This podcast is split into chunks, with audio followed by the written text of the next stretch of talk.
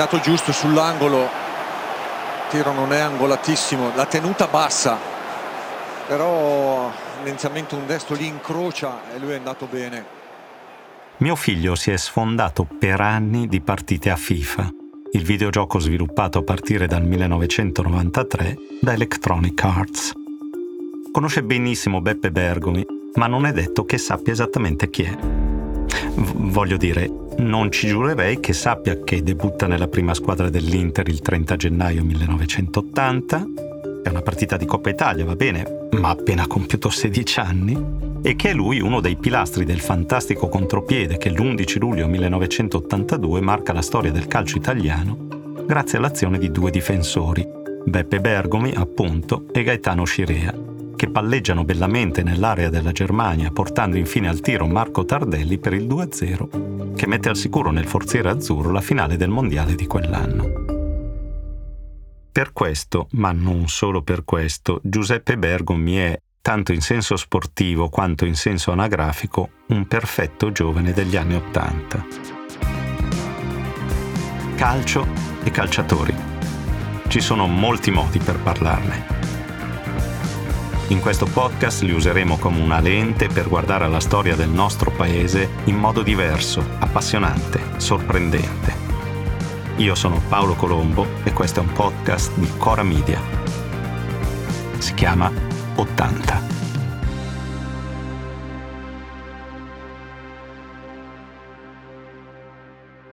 If you're an athlete, you know the greatest motivator of all is the fear of letting your teammates down. After all, a team is only as good as its weakest link. So you owe it to those wearing the same jersey as you to be your best every time you step on the field. That's why there's no vape in team. When you vape, you can expose your lungs to toxic chemicals that can damage your lungs. If you're a step behind, the team's a step behind. Brought to you by The Real Cost and the FDA. Non sarei sicuro che mio figlio sappia che Bergomi è il più giovane europeo campione del mondo di calcio della storia, a livello planetario secondo solo a Sua Maestà Pelé, che lo distanzia per pochissimi giorni. Ne scommetterei che abbia chiaro che Bergomi nella stagione 1988-89 è il capitano dell'Inter cosiddetta del record, perché conquista il massimo di punti, 58 su 68, mai raggiunto da una squadra nei tempi in cui una vittoria valeva 2 punti. 11 lunghezze di distacco sul secondo, miglior attacco e miglior difesa. Mica niente.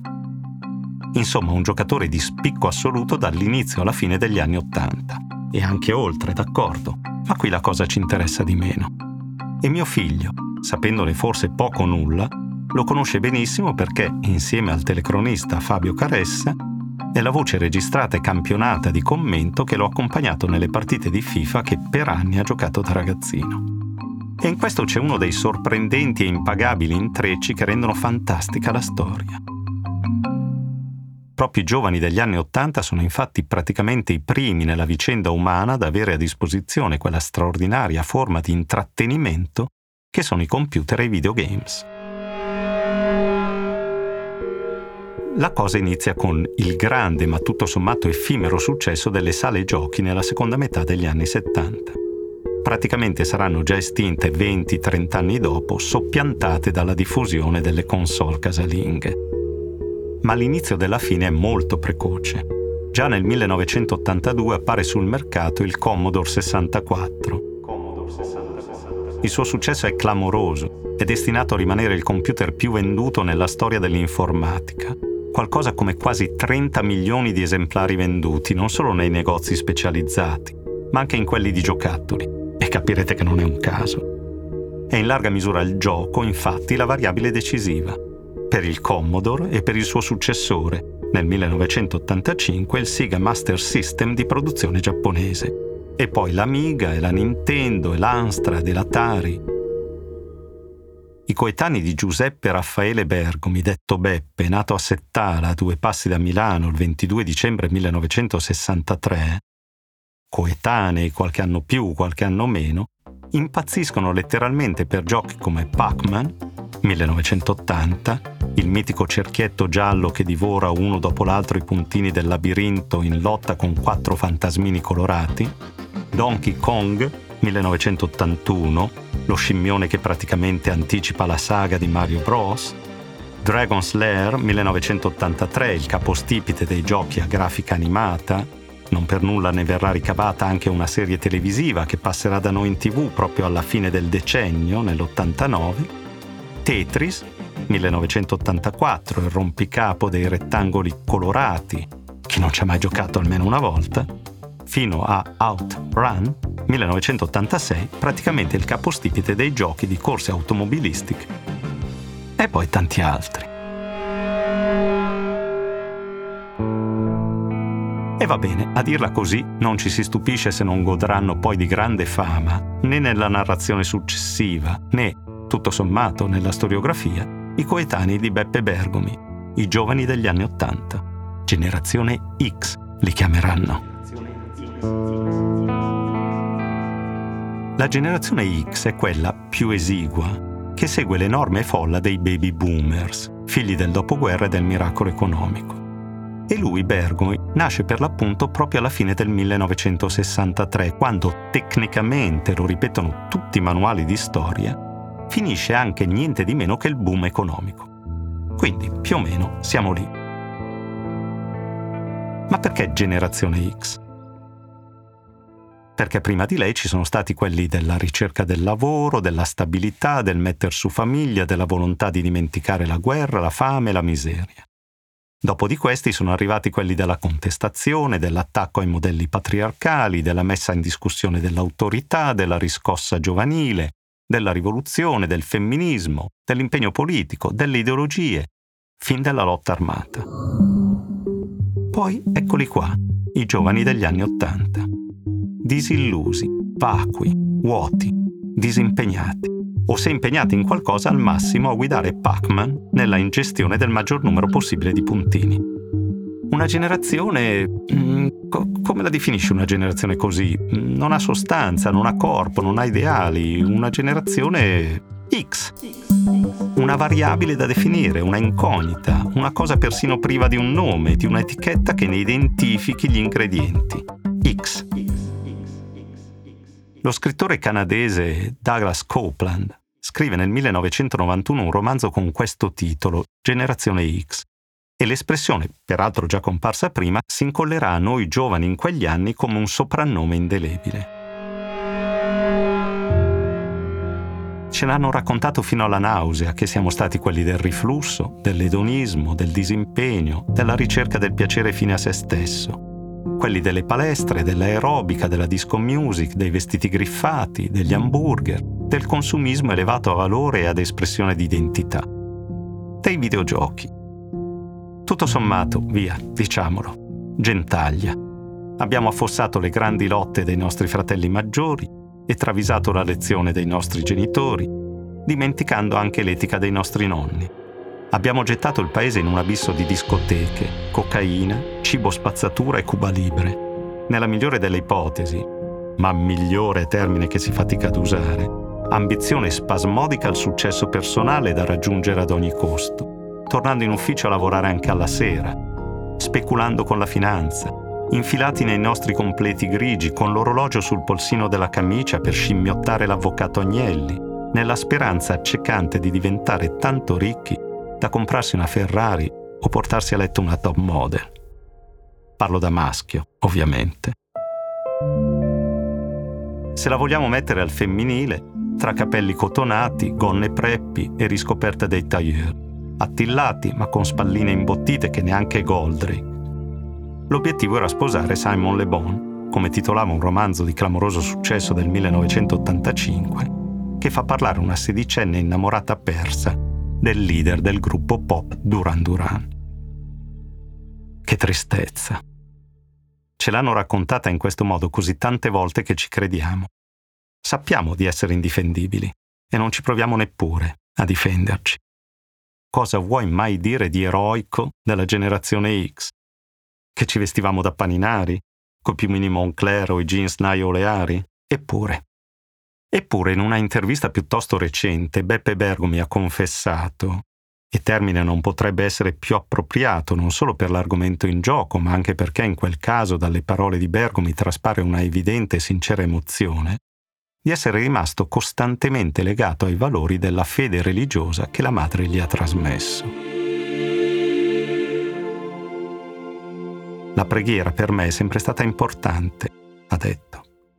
E quando restavo concentrato nella fede, anche nella mia carriera, le cose andavano per il meglio. Carriera dunque, come un perfetto yuppie del suo tempo, ma anche valori e impegno morale. Un caso eccezionale? Non sembrerebbe. Nel 1984 il papa rivoluzionario degli anni '80, il polacco Karol Wojtyla, Giovanni Paolo II, sensibile alla proclamazione da parte delle Nazioni Unite del 1985 come anno internazionale della gioventù, ebbe l'idea di organizzare nella Città Santa per la Domenica delle Palme un raduno giovanile in occasione dell'anno giubilare. L'allora responsabile della sezione giovani del Pontificio Consiglio per i Laici, il sacerdote francese Éric Jacquinet, racconterà che il comitato organizzatore prevedeva 60.000 partecipanti. Ne arrivarono 250.000. Erano i primi, comunque strepitanti vagiti di quella che verrà chiamata, e non pare fortuito visto ciò di cui stiamo parlando, la Woodstock cattolica. I giovani, commenterà sempre Rick Jacquinet, sentivano il desiderio di ritrovarsi insieme, di condividere la loro esperienza, di ascoltare una parola di fede, di guardare insieme al futuro, di rinnovare e confermare il proprio impegno. Quale impegno? Wojtyla in quegli anni mette largamente al centro del proprio messaggio la povertà e le diseguaglianze, non disdegnando un terzomondismo moderato ma tutt'altro che impercettibile. Il nord del mondo, dice ai giovani, è nell'insieme privilegiato e dovrebbe guardare con attiva compassione e caritatevole partecipazione ai fratelli ben meno fortunati del sud. Si potrà discutere a lungo e non senza ragioni del pontificato di Giovanni Paolo II, ma non si potrà negare che il Papa polacco è un gran comunicatore e sa intercettare molti dei temi cruciali di quei fatidici anni Ottanta. E i giovani gli rispondono: solo i cattolici? In Italia il singolo più venduto del 1985 sarà, vedete voi, We Are the World, canzone incisa a Hollywood il 28 gennaio di quell'anno in gran segreto, per non rovinare l'effetto sorpresa, ma anche per riuscire a mettere insieme senza incidenti le 45 grandi star che interpretano quello che risulterà un vero e proprio inno alla solidarietà, destinato a raccogliere fondi in favore della popolazione etiope, colpita in quel torno di tempo da una delle più terribili carestie della sua storia. Da Michael Jackson a Bob Dylan, da Ray Charles a Bruce Springsteen, da Lionel Richie a Stevie Wonder, da Cyndi Lauper a Diana Ross, Tina Turner, Billy Joel. Insomma, tanto per dire che ci muoviamo su un terreno assai più ampio di quello circoscritto dai confini della Woodstock cattolica. In ogni caso, l'esperienza romana del 1984 fu ripetuta una seconda volta l'anno successivo con numeri ancora maggiori, e poi ogni domenica delle Palme. A cadenza biennale si fissò addirittura un incontro mondiale, il primo nel 1987 a Buenos Aires, capitale di un'Argentina in via di travagliata uscita dalla dittatura. La grande storia internazionale, guarda un po', passa anche da lì. Seguirono infatti a controprova gli incontri di Santiago, in Spagna, nel 1989 e di Czestochowa, in Polonia, cogliendo al volo l'occasione epocale offerta dalla caduta del muro di Berlino. Berlino, il muro, la caduta della cortina di ferro e poco dopo dell'URSS. Dici poco. Il muro di Berlino. Qui, direi, sta il punto. Perché non è questione di spingersi sul terreno della trascendenza, della spiritualità, del credo religioso delle persone, della fede, appunto. Tutte cose da rispettare profondamente sulle quali non mi pronuncio né in un senso né in un altro. Sia chiaro. Ciò che sottolineo è un piccolo ma non irrilevante aspetto della cosa, da storico e quindi da scienziato sociale quale sono. Perché appunto da scienziato sociale mi sono formato alla scuola di grandi maestri, cristiani, ma anche limpidamente laici nello svolgimento del loro mestiere. Quindi, per gli scienziati sociali, la religione è anche una ideologia, una verità proposta a credere, un insieme di valori che, non diversamente dalle altre ideologie, danno ragione del nostro essere al mondo e del nostro ritrovarci in comunità nelle quali ci identifichiamo ed operiamo. Per inciso, una ideologia è tanto più efficace quanto più sposta in un altrove lontano la verifica della veridicità dei suoi assunti. I militanti degli anni 70 aspettavano in un domani che speravano di vivere di persona il sorgere del sol dell'avvenire della rivoluzione comunista. I Papa Boys degli anni 80 avevano fede in una certezza che si sarebbe loro manifestata solo nell'aldilà. Quale dei due approcci ideologici vi pare più geniale? Insinuava sornione quel mio lontano maestro universitario. E noi, attenendoci alla storia, non dobbiamo chiederci tra Lenin e Mosca da un lato e la Chiesa e Roma dall'altro chi la vedeva più lunga? Piaccia o no, il 1989, il crollo del muro e il fallimento conclamato del socialismo reale fornirono una loro risposta. Gli anni 80, anni privi di ideologie? Dipende da come guardi. I giovani degli anni 80, una generazione X immatura e mai cresciuta? Dipende da come guardi. Come decidi se qualcuno è cresciuto o no? Quando Giuseppe Raffaele Bergomi, detto Beppe, nato a Settala il 22 dicembre 1963, va per la prima volta, è un ragazzino in ritiro con l'Inter, porta un ingombrante paio di baffi che gli danno un aspetto inopinatamente adulto. E il suo compagno di squadra, e in futuro di nazionale, Giampiero Marini, lo vede e sbotta in un «E chi è questo qua? Mio zio?» Zio, il soprannome che gli resterà appiccicato per sempre. Dunque, lui sembra cresciuto, ma è giovane, giovanissimo. È un membro della generazione X, perfetta incarnazione di un equivoco che colpisce una generazione di giovani dei quali non si è mai capito davvero se erano maturi o immaturi. Una generazione forse assai più adulta di quel che sembrava. Perché questa cosa, ormai, è ora di dirla. Chi c'era non può non ricordarsi com'era. Quando eravamo ragazzini, voglio dire, negli anni 70. L'ha raccontato molto bene la mia amica e bravissima collega Chiara Continisio, di quei pomeriggi che magari era primavera e ti stavi godendo il primo sole alla finestra e ti arrivava un rumore vagamente familiare e non appena ti rendevi conto che era il corteo che si avvicinava, subito chiudevi la finestra e ti allontanavi. Perché non si sa mai, non erano giorni di manifestazioni pacifiche quelli.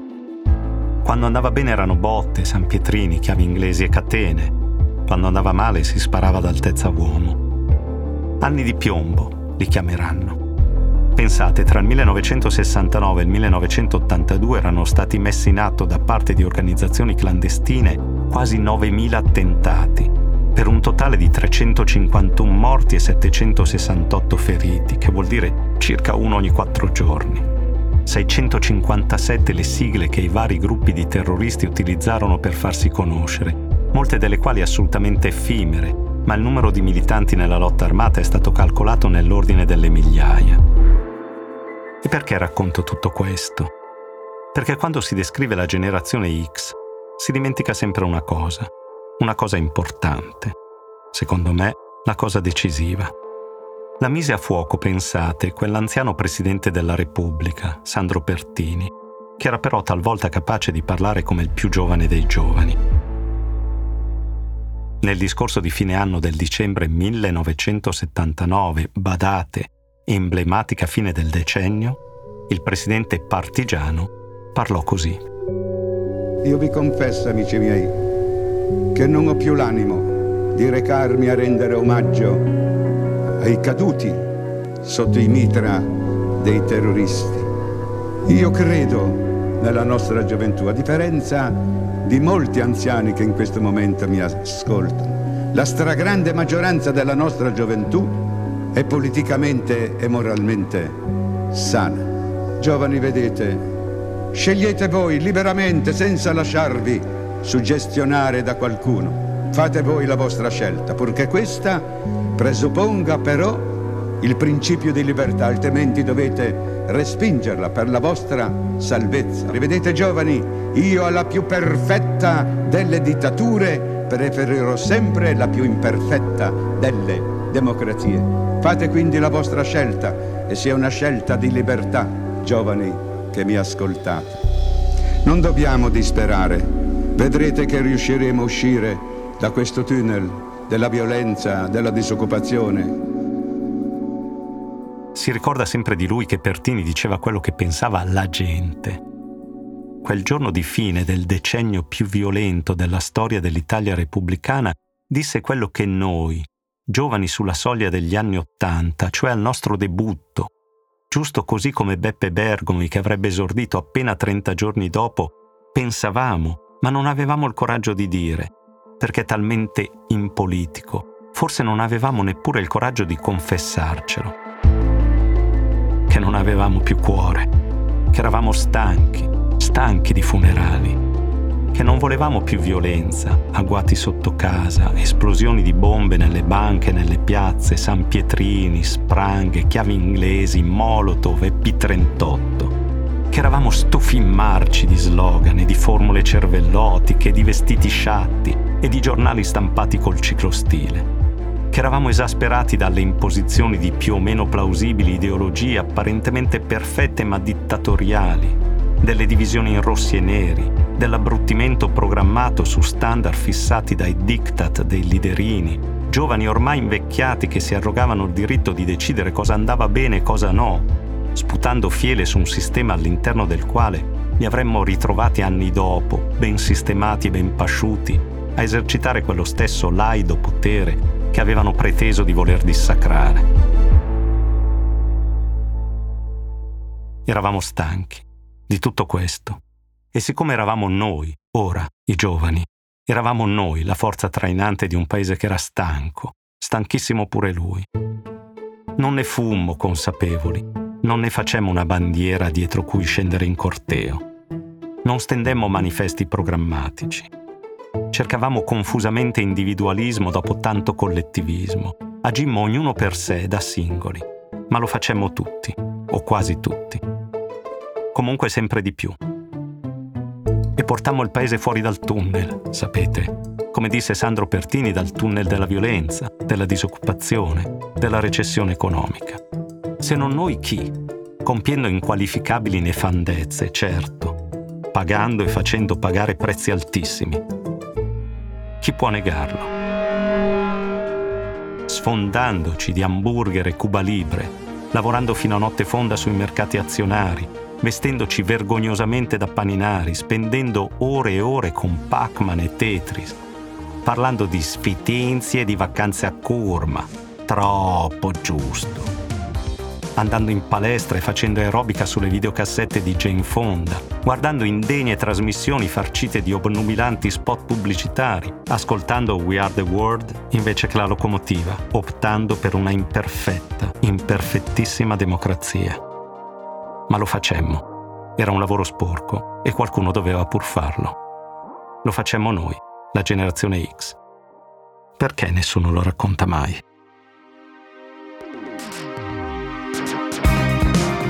'80 è una serie di Paolo Colombo, prodotta da Cora Media. È un progetto storia e narrazione. La cura editoriale di Marco Villa, in redazione Francesca Bruzzese, editing di Lucrezia Marcelli. Il producer è Matteo Scelsa. Supervisione suono e musica sono a cura di Luca Micheli. La post-produzione è di Guido Bertolotti. Fonici di studio sono Emanuele Moscatelli e Luca Possi. Le fonti dei contributi audio sono indicati nella sinossi.